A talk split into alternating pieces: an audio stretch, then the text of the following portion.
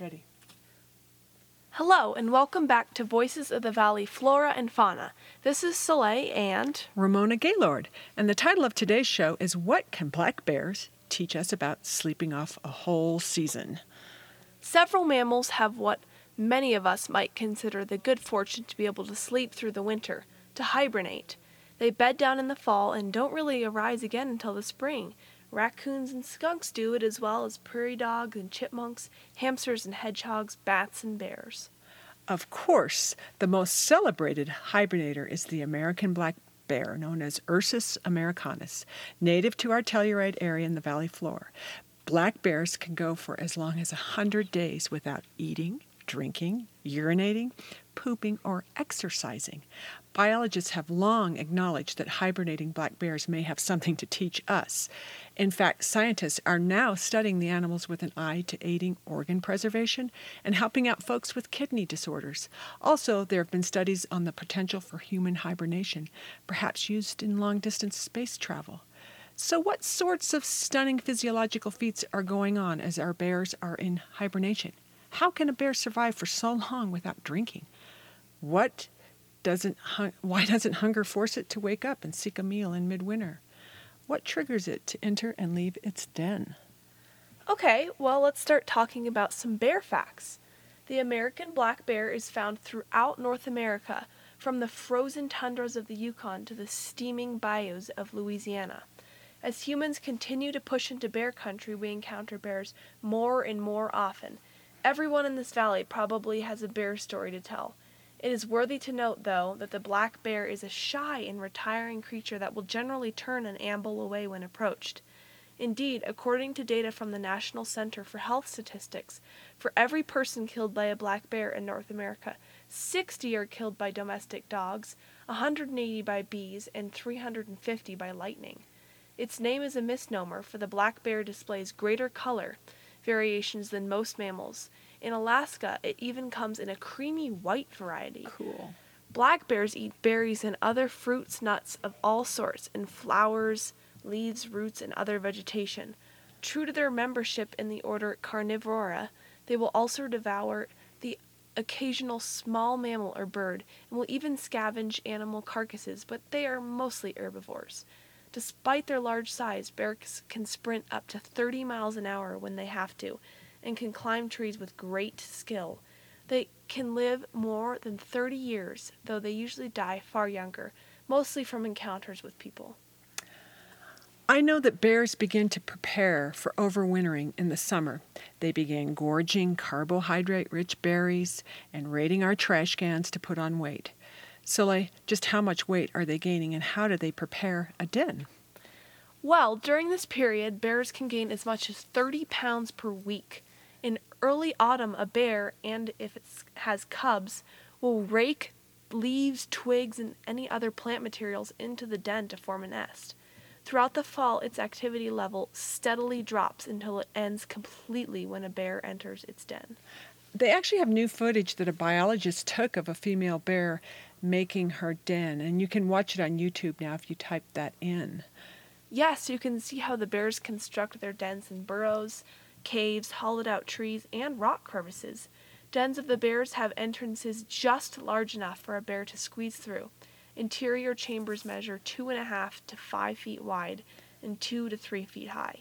That's small, and it's cramped for a single bear, much less for a mother and her cubs. But that's the way bears like it cozy shack. Black bears don't exercise at all during the winter months. They look like the perfectly peaceful bear, rolled into a tight ball with their heads between their forepaws and their richly furred backs exposed to the worst of the cold. It is interesting to know that dens themselves offer little insulation. In Minnesota, dens with open entrances are about as warm inside as outside, where the temperature often is as low as negative 28 Fahrenheit. Bears keep warm using their great bulk, their deep layer of fat, and their luxurious fur. The fur more than doubles its insulative value during the fall. So let's get to the mysterious physiology of hibernation. How does hibernation work? Well, once hibernating, a black bear can doze for many months with a body temperature of 88 Fahrenheit or higher. This is within 12 Fahrenheit of summer levels. By contrast, the body temperature of smaller hibernators, such as marmots and chipmunks, may drop below 40 Fahrenheit. These daintier creatures must awaken every few days, raise their body temperatures to summer levels, eat stored food, and pass waste.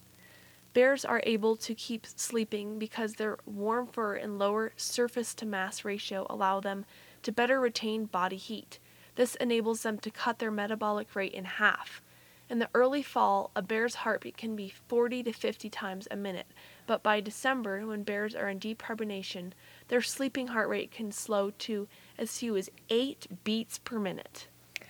Black bears keep their heads and torsos warm enough so that they can wake if disturbed, though some may take a while to do so. But mothers with cubs sleep lightly, and bear expert Roger Powell says he has never approached a den in which a resident bear with cubs was not watching him come. What other bear feats can you explain to us, Soleil? Overwintering black bears do other extraordinary things, things that might someday benefit humans. Mm-hmm. For starters, snoozing bears are able to gain all the sustenance they need entirely from within their own bodies. Fat tissues break down and supply water and up to 4,000 wow. calories per day. Muscle and organ tissues break down and supply protein. Our bodies do the same thing when we're starving, with one crucial difference our bodies can't restore muscle and organ tissue, which those of hibernating bears can. Bears' bodies are somehow able to take urea, a chief component of urine that is produced during tissue breakdown, and that, if left to build up, becomes toxic, and the bear is able to use the nitrogen in it to build new protein. Wow. Another really amazing fact is that even though a hibernating bear drinks no water, it does not become dehydrated. Bear expert Nelson found that three hibernating bears, of the three hibernating bears they studied, they were almost in perfect water balance after about 100 days of hibernation. They swallowed not a single drop of water in those 100 days. This same scientific team wants to learn how bears accomplish this metabolic feat. They found that the amount of urine entering the kidneys drops by 95% in hibernation. If these keys could be unlocked, the information could potentially be used to help treat people suffering from chronic kidney failure. Yeah, for all you folks out there interested in your total cholesterol level, it is interesting to note that hibernating bears also have what would seem to be dangerously high cholesterol levels. Because they live off their own fat, their cholesterol levels are more than twice what they are in summer, and also more than two times higher than those of most people. But bears show no signs of hardening of the arteries or the formation of cholesterol gallstones. Research has shown that hibernating bears generate a form of bile acid that, when this is given to people, it actually dissolves gallstones, eliminating the need for surgery. A last wonder of the hibernating bear is despite being cooped up in a space about the size of a doghouse, hibernating black bears also appear to avoid muscle cramping and degenerative bone loss. How they accomplish this remains a mystery. Imagine being in the same sleeping position for months at a time. Bears also have intriguing reproductive strategies. One of these is called delayed implantation. This is when a female will carry a fertilized egg in her womb for many months. The egg is ready to attach itself to the uterine wall and begin developing into a fetus, but it doesn't do so until the female's body gives some unknown signal. This signal, this adaptation allows bears time to birth their, birth their cubs so they're not born too early or too late, and this ensures that the cubs only come along when sufficient food resources exist. It also gives the mother a way out if food is scarce. If she has not accumulated enough fat by the time she settles into her den to hibernate, the egg will spontaneously abort. Evidence is mounting that hormone like substances in hibernating bears may control all of these physiological feats.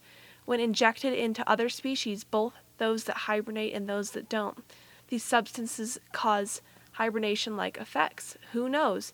If people can be made into to hibernate, perhaps sufferers of seasonal affective disorder or SAD will find the ultimate relief a winter long snooze. Mm, wow.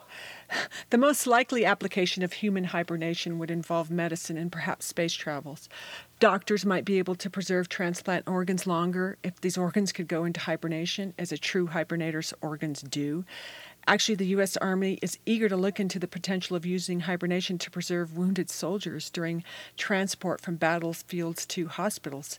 And NASA has sponsored research on using hibernation for long distance space travel, kind of like the one, the kind we saw in the movie Interstellar. So much to be learned from those big, brawny trash raiders of ours. Thank you so much for listening, and thank you, Koto, and tune in for our next show on Voices of the Valley Flora and Fauna.